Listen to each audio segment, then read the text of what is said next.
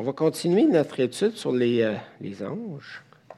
On a vu que dans le fond, Dieu, en plus de créer le ciel et la terre et les animaux et les humains, a créé, on ne sait pas exactement quand, mais il a créé euh, des millions d'êtres spirituels euh, qu'on appelle les anges. Et le mot ange, euh, de l'hébreu malak et, du grec angelos, veut dire envoyé. Donc, c'est des envoyés de Dieu, des serviteurs de Dieu euh, qui sont là pour accomplir sa volonté. Mais ces anges-là portent différents noms dans les Écritures. on a commencé à regarder leurs noms. Parfois, ils sont appelés fils de Dieu, euh, probablement à cause de leurs affinités avec Dieu. C'est pas dit nulle part dans les Écritures que Dieu les a créés à son image, mais il a créé l'humain à son image. Ça, c'est quelque chose d'extraordinaire pour avoir une communion privilégiée avec les humains. Mais les anges euh, comprennent Dieu euh, et les anges lui ressemblent quand même d'une certaine manière et désirent faire sa volonté de façon euh, empressée, de façon parfaite. Donc, ils sont appelés fils de Dieu, ils font partie de sa cour, ils sont parfois appelés les saints, ils font partie de l'assemblée des saints de Dieu. Un grand roi est toujours entouré d'une grande cour de nombreux sujets, et c'est le cas de l'Éternel. Parfois, on s'imagine Dieu seul dans le ciel, mais ce n'est pas le cas. Dieu est là dans le ciel, mais il est entouré de millions de serviteurs je pense qu'on est borné. Je m'excuse de dire ça, mais quand on pense au ciel, puis on va en parler cet après-midi, mais tout de suite, euh, l'idée qui nous vient en tête, ça va être plate. Puis là, on va être là debout à chanter des cantiques à n'en plus finir. On va passer à travers les ailes de la foi, puis les J'aime l'Éternel 3, 4, 5, puis les chants de Hillsong, puis ça finira plus. Puis ceux qui aiment chanter, c'est pas si mal, mais ceux qui n'aiment pas chanter, là, ils voient ça comme un cauchemar. Ils se disent, oh là là, là, là, faut s'y préparer. Ce sera pas ça le ciel du tout. Là. Et si on adore au ciel Dieu, là, ça, ça va être tellement naturel. Il n'y a pas d'animateur en avant qui va avoir besoin de dire, ben là, on va s'arrêter pour adorer Dieu. Juste le fait de voir Dieu, tout comme lorsqu'on voit un paysage, admettons qu'on fait un peu d'alpinisme, puis on voit un paysage extraordinaire une fois qu'on est en haut, n'a pas besoin, personne n'a besoin de nous dire, soit dans l'admiration, parce qu'on l'est automatiquement, parce que la, vue de ce paysage-là nous, nous captive, nous prend. Ça va être la même chose avec Dieu. Quand on va voir Dieu, inquiétez-vous pas, nos genoux vont fléchir de soi et on va l'adorer, puis ça va être tellement bon, ça va être tellement délicieux tellement extraordinaire. Donc, euh, ces anges-là sont, sont, des adorateurs de Dieu également. Ils sont appelés anges, fils de Dieu, saints, et ils sont appelés ceux qui veillent, parce qu'ils veillent sur le peuple de Dieu, ils veillent sur les enfants de Dieu, ils veillent sur les églises de Dieu. Alors ça, c'est quelque chose de merveilleux. Puis on a vu la semaine dernière qu'ils étaient appelés aussi les armées célestes, particulièrement dans l'expression l'éternel des armées expression qui figure plus de 200 fois dans les Écritures, et euh, particulièrement euh, dans euh, les livres d'Isaïe, de Jérémie et de Zacharie. en fait, le terme est employé 60, 60 fois sur 200 dans Isaïe, 80 fois sur 200 dans Jérémie, puis plus de 45 fois dans Zacharie. Et pourquoi cela? Parce que ces livres euh, qui, nous, qui, qui, font état de, de, de l'état lamentable des choses parce que Dieu a dû juger son peuple, a dû le fustiger à cause de son idolâtrie, à cause de ses injustices, de ses nombreux péchés. Mais, mais ces livres-là euh, ne rapportent pas seulement la désolation, mais rapportent aussi la restauration de la gloire que le Tout-Puissant va accorder à son peuple parce qu'il est l'Éternel des armées. Et c'est vrai qu'il a laissé des armées étrangères et leur Dieu vaincre Israël et son Dieu et le peuple de Dieu, mais parce qu'il est l'Éternel des armées célestes. Il est accompagné de millions d'anges plus puissants les uns que les autres. Bien, il va renverser toutes les nations de la terre et établir son règne de paix, de justice une fois pour toutes. Et personne ne pourra contester. Psaume 2, c'est fantastique, le psaume 2, hein. les nations s'agitent, les rois se liguent ensemble contre l'Éternel et son, et son loin. Son loin, là, l'Éternel se rit d'eux. Il n'est pas apeuré, il n'est pas dans la crainte. Pourquoi? Parce qu'il est tout puissant et ses armées sont, sont, sont toutes puissantes. Et Michel nous a, nous a, présenté le psaume 46 ce matin. Justement, ça ressemble au psaume 2. Des nations s'agitent, verset 6. Des royaumes s'effondrent La voix de Dieu retentit. Pourquoi les, les royaumes s'effondrent? Simplement parce que Dieu élève un peu la voix. Verset 7. Avec nous est l'Éternel des armées célestes. Nous avons pour citadelle, c'est-à-dire pour forteresse, le Dieu de Jacob. Verset 9. Il fait cesser les combats jusqu'aux confins de la terre. L'arc, attendez, euh, L'arc, il l'a brisé et il a rompu la lance. Il a consumé au feu tous les chars de guerre. Puis là, l'arc et la lance, euh, c'est quelque chose, mais de nos jours, c'est un peu plus aussi. Hein.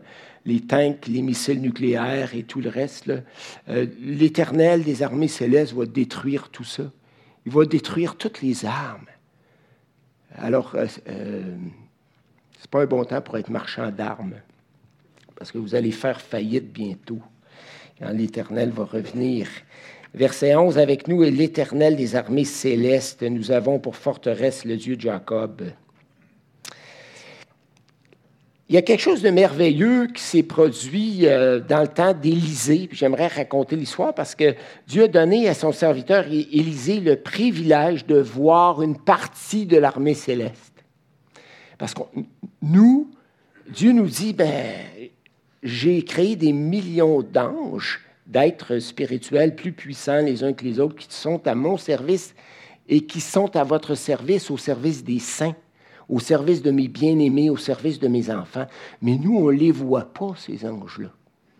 C'est mieux comme ça, parce qu'on est tellement idolâtres, là, excusez-moi, mais on est tellement prompt à se détourner de Dieu pour se tourner vers les, êtres visibles et, les choses visibles et, les choses sur lesquelles on peut s'appuyer concrètement que, dans le fond, Dieu nous a donné la grâce de ne pas les voir parce qu'on se serait attaché davantage à eux qu'à l'être suprême, à Dieu lui-même. Et, ça, ça serait un désastre. Mais, mais euh, regardez, on va lire ensemble ce, ce texte-là, même si vous le connaissez, parce que c'est vraiment beau. Mais pour vous mettre un peu dans le contexte, Élisée est un prophète d'Israël qui a vécu au 9e siècle avant Jésus-Christ et qui, encore jeune, a été appelé par Élie à lui succéder. Donc, c'est le successeur d'Élie. Puis je pense qu'il a fait plus de miracles qu'Élie en a fait des miracles incroyables. Son ministère s'est étendu sur plus de 50 ans. Pendant les règnes des rois d'Israël, Akab, Ahazia, Yoram, Jéhu, Joahaz et de Joas, donc c'est plusieurs rois, on en trouve le récit dans un et deux rois. Et comme je vous l'ai dit, il avait reçu un don de miracle, mais aussi un don de connaissance. Hein. La connaissance, c'est un, de ces dons euh, spirituels, euh, surnaturels. Et c'est spécial parce que le peuple de Dieu d'Israël était dans une période d'apostasie, où est-ce qu'il s'était détourné complètement de l'Éternel pour adorer le Dieu Baal, le Dieu de l'orage, le Dieu des moissons, le Dieu de, de ci, de ça, mais, mais un, faux Dieu qui ne faisait absolument rien. Et d'ailleurs, Élie l'avait confronté. Vous vous souvenez de l'histoire? Hein, puis, euh, là, Baal devait consumer un sacrifice. Puis là, les, prêtres de Baal, les centaines de prêtres de Baal, tournaient autour du sacrifice. Ils faisaient des incisions. Ils criaient Baal, Baal, envoie le feu du ciel. Tu es le Dieu de l'orage. Puis Baal était silencieux, muet. Puis après ça, juste pour euh, dissiper tout doute, Mon Élie verse de l'eau, des, tonnes d'eau, des, barils d'eau sur le sacrifice et, autour du sacrifice pour être certain que ça ne s'allume pas juste euh, par hasard. Puis après ça, il n'y a pas besoin de se faire de, d'incision, il n'y a pas besoin de, faire des danses euh, à n'en plus finir autour du sacrifice. Il dit, Seigneur Dieu, fais descendre ton feu du ciel sur le sacrifice. Et là, le feu descend du ciel et consomme non seulement le sacrifice, mais l'autel avec, puis le, bassin d'eau et tout le reste. La puissance de Dieu se manifeste. L'éternel des armées. L'éternel des armées, le Tout-Puissant. C'est important qu'on pense à ça. Parce que vous savez quel est un des problèmes numéro un des humains? La crainte. On est craintif. On a peur de ci, de cela. Euh, on, se sent euh, menacé à tout moment. Et, parfois, ça, prend des formes très subtiles, parfois, ça prend des formes plus, graves. Mais, c'est incroyable de voir comment les humains vivent dans la crainte. Et si les choses commencent à brasser un peu plus dans notre monde, la crainte va grandir dans les cœurs. Et vous savez que la crainte, ça gobe une grosse, grosse partie de nos énergies, puis ça nous empêche de vivre finalement. Mais quand on, lit des textes bibliques, on voit que des hommes de Dieu qui croyaient vraiment en la toute-puissance de Dieu, puis en qui croyaient que l'Éternel était l'Éternel des armées, ben ces gens-là pouvaient euh, vivre en paix alors que des multitudes euh, étaient là, prêts à les, à les dévorer, à les détruire. Euh, un verset qui me frappe en particulier à cet égard, c'est lorsque David dit dans le psaume 23, Tu dresses devant moi une table en face de mes ennemis. Imaginez là, les ennemis de David armés avec des couteaux, des lances, des boucliers prêts à sauter dessus. Puis là, Dieu qui dit à David, on fait-tu un petit dîner ensemble? Ben, normalement, moi, quand j'ai peur, ça me coupe l'appétit. Je n'ai pas le goût de manger, pas tout. Mais là, c'est là que tu vois l'image. La force de l'image est incroyable. Tu dresses devant moi une table en face de mes ennemis et je prends le temps de manger, de communier avec mon Dieu, alors que la menace est cuisante. C'est fantastique. Moi, quand tu y penses, Philippiens 4, 6, là, fais connaître à Dieu tes besoins, tes soucis, tes difficultés, et la paix de Dieu qui surpasse toute intelligence gardera ton cœur et tes pensées en Jésus-Christ. Ben, c'est ça. C'est vraiment ça. Bon, on regarde le, texte, on va lire le texte. On ne peut pas faire autrement. Je ne vais pas vous le raconter. La parole dit ce qu'elle dit. Donc, deux rois. Prenez vos Bibles. Deux rois, chapitre 6, versets 8 à 17. Le roi de Syrie était en guerre avec Israël et dans un conseil qu'il tint avec ses serviteurs, il dit, mon camp sera dans un tel lieu. Deux rois. Est-ce que j'avais dit un roi? 2 Rois 6, versets 8 à 17. Verset 9. Mais l'homme de Dieu fit dire au roi d'Israël, Garde-toi de passer dans ce lieu, car les Syriens y descendent. Et le roi d'Israël envoya des gens pour s'y tenir en observation vers le lieu que lui avait mentionné et signalé l'homme de Dieu. Cela arriva plusieurs fois Hein, le roi de Syrie se rendait dans un certain lieu, puis là, l'homme de Dieu disait Ah, le roi de Syrie va se trouver là, fais attention, fais attention. Donc il l'avertissait. Le roi de Syrie en eut le cœur agité. Lui était de moins en moins en paix. Il appela ses serviteurs et leur dit Ne voulez-vous pas me, déclarer lequel de vous est pour le roi d'Israël? Il pensait qu'il y avait un traître dans son armée, qui, un, stool qui, qui informait l'armée ennemie de ses déplacements. L'un de ses serviteurs répondait, Personne, ô, mon Seigneur, mais Élisée le prophète qui est en Israël rapporte au roi d'Israël les paroles que tu prononces dans ta chambre à coucher. Tes secrets d'armée et tout le reste, euh, en fait, c'est une façon de dire dans la plus grande intimité. Et le roi dit, Allez et voyez où il est, et je le ferai prendre. On vint lui dire, Voici, il est à Dotan il y envoya des chevaux, des chars et une forte troupe, alors une, grosse partie de son armée, qui arrivèrent de nuit et qui enveloppèrent la ville.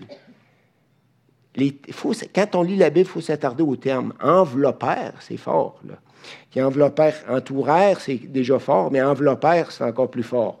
Le serviteur de l'homme de Dieu se leva de bon matin et sortit, et voici, une troupe entourait la ville avec des chevaux et des chars, et le serviteur dit à l'homme de Dieu, Ah mon Seigneur, comment ferons-nous? Là, c'est lui qui était dans la crainte. Il répondit, Ne crains point, car ceux qui sont avec nous sont en plus grand nombre que ceux qui sont avec eux. Élisée pria et dit, Éternel, ouvre ses yeux pour qu'il voie. Et l'Éternel ouvrit les yeux du serviteur qui vit la montagne pleine de chevaux et de chars de feu autour d'Élisée. Euh, Ce n'était pas des petits chevaux Maverick ou euh, cheval canadien ou je ne sais pas quoi.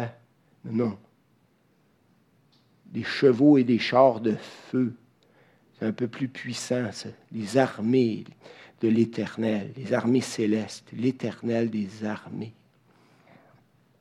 Quelque chose, ça. Ils ont vu quelque chose d'incroyable. Puis là, je pense qu'ils se sont dit, OK, l'Éternel est avec nous, il est plus fort. Et, j'aime beaucoup euh, la fin de, l'épître de Jean, parce qu'on dirait que ça fait écho à ce texte-là, quand c'est dit... Euh, le diable, le malin, le diable règne dans, le monde, mais celui qui est en vous est plus grand, plus fort que celui qui est dans le monde.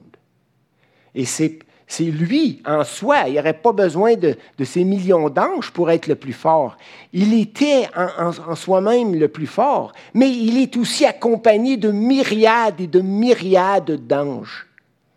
Donc ça, ça veut dire calm down, si vous connaissez l'anglais.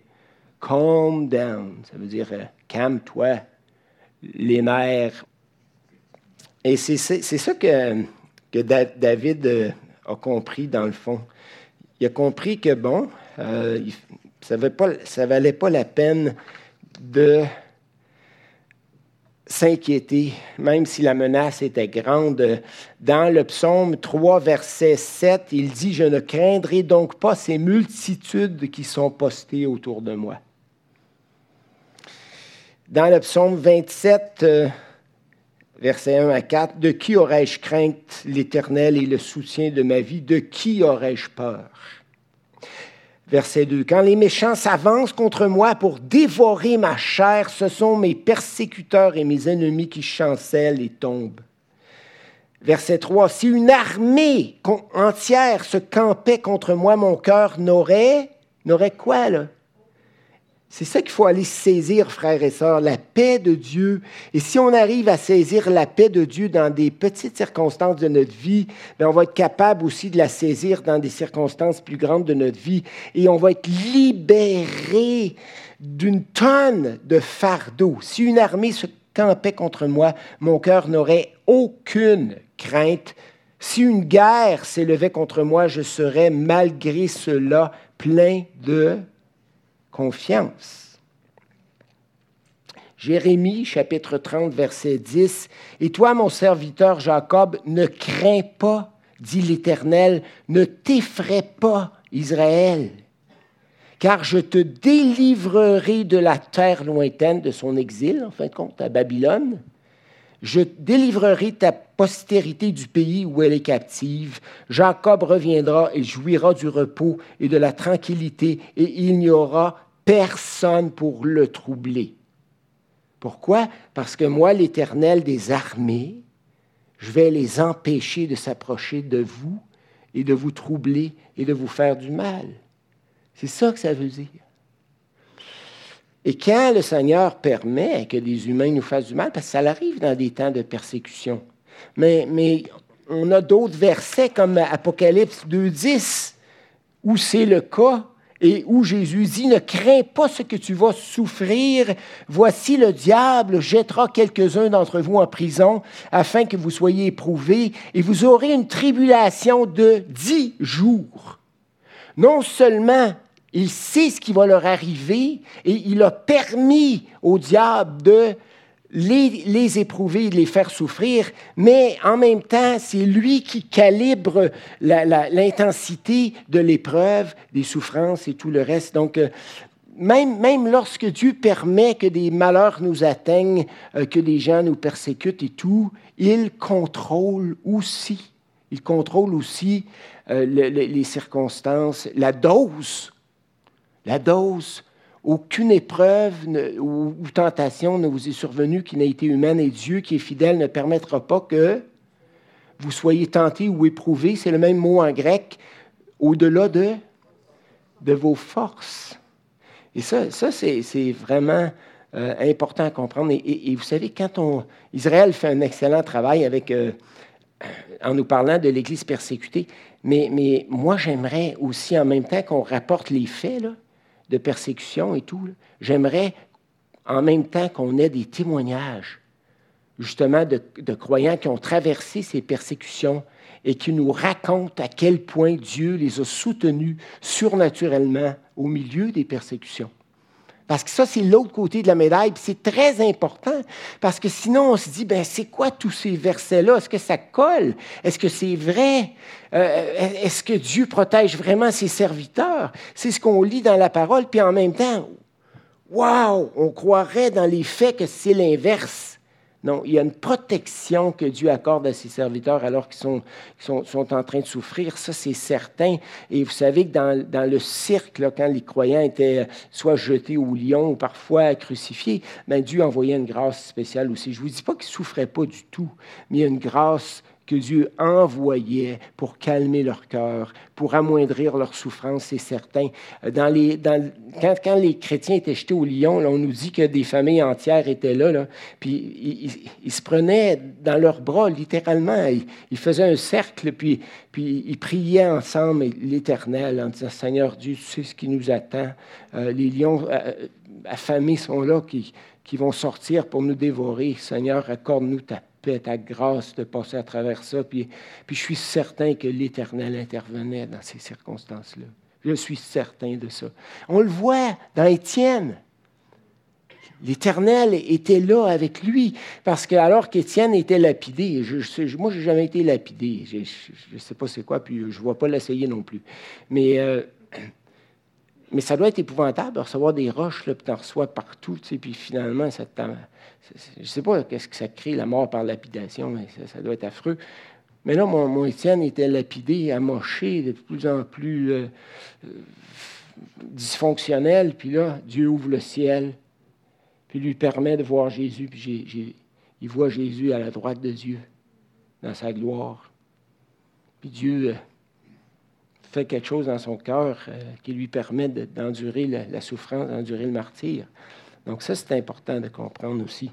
Jésus, Jésus est, est, le plus fort, Jésus est le plus puissant, puis en plus de ça, il a euh, des anges très, très puissants à son service, et, j'aimerais poursuivre la réflexion en parlant des archanges. Parce en plus de, des armées célestes, il y a un autre terme qui est utilisé pour décrire euh, les anges, et c'est le terme archange.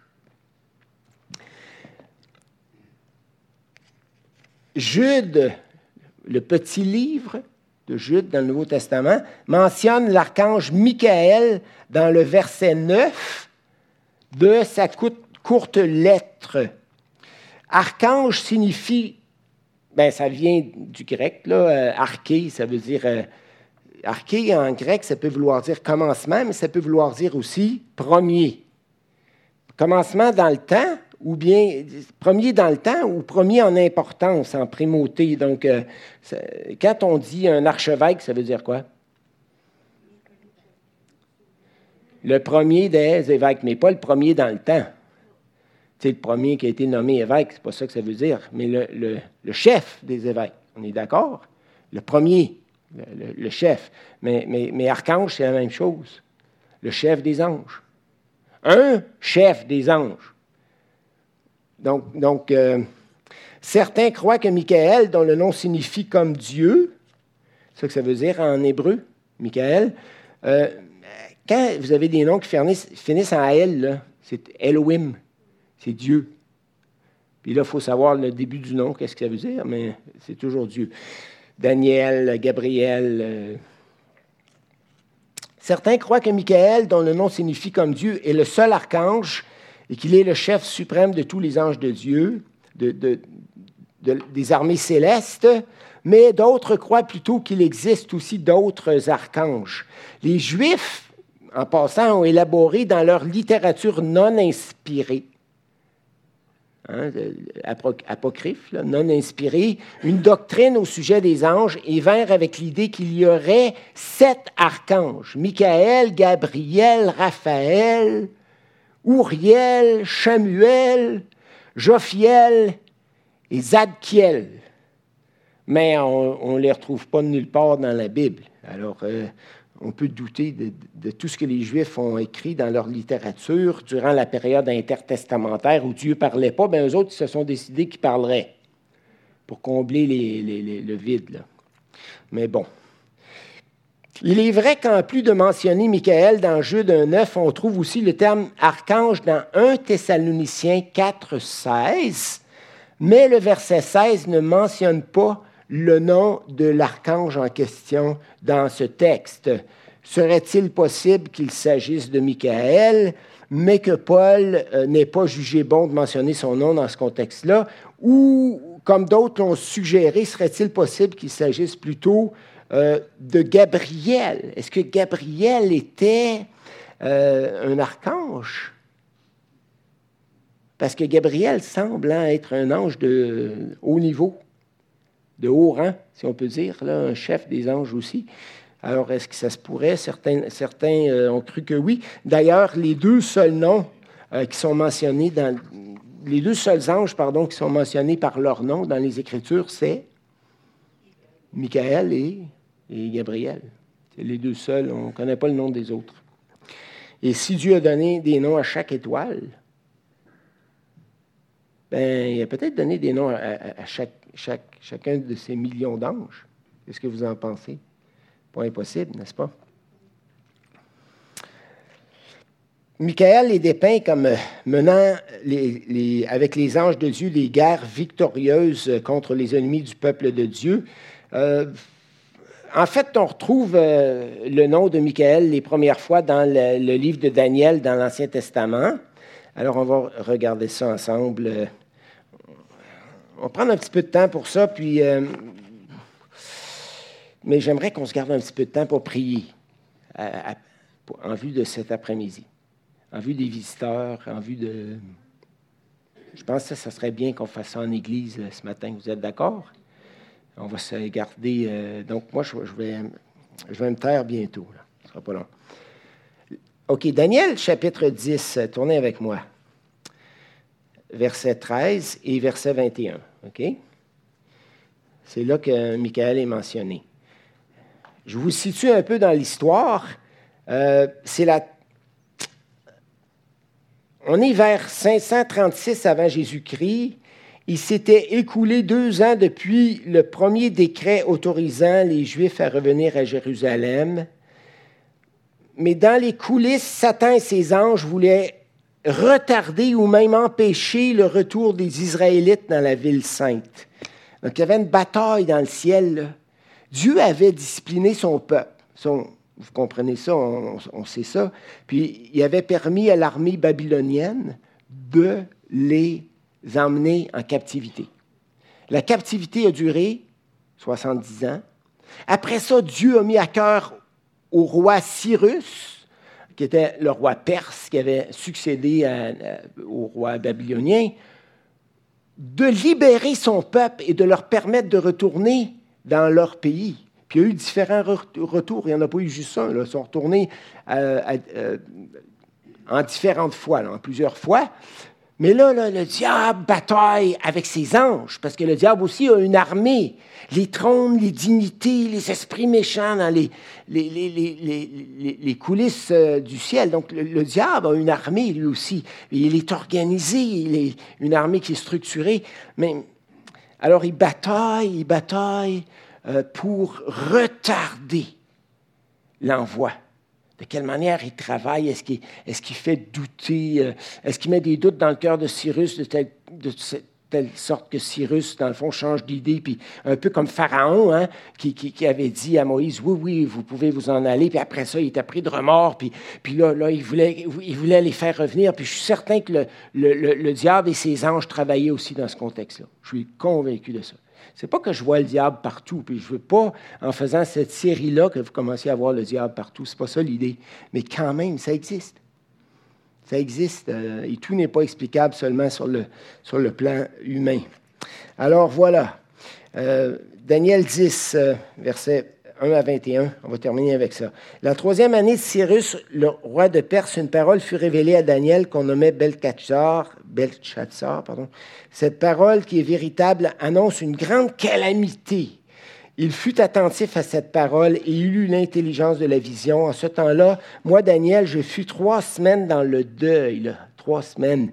Je ne mangeai aucun mets délicat, il n'entra ni viande ni vin dans ma bouche, et je ne me moignis point, c'est-à-dire que c'est pas parfumé, jusqu'à ce que les trois semaines soient accomplies.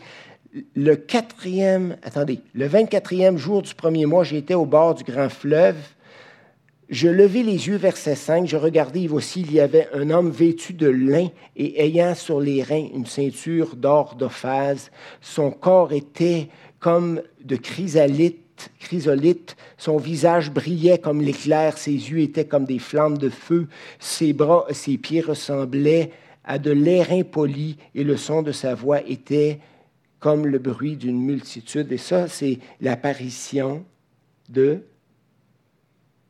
pas de Michael, non, de Jésus lui-même, parce que ça correspond exactement à l'apparition de Jésus qui se trouve dans l'Apocalypse chapitre 1, versets 13 à 14.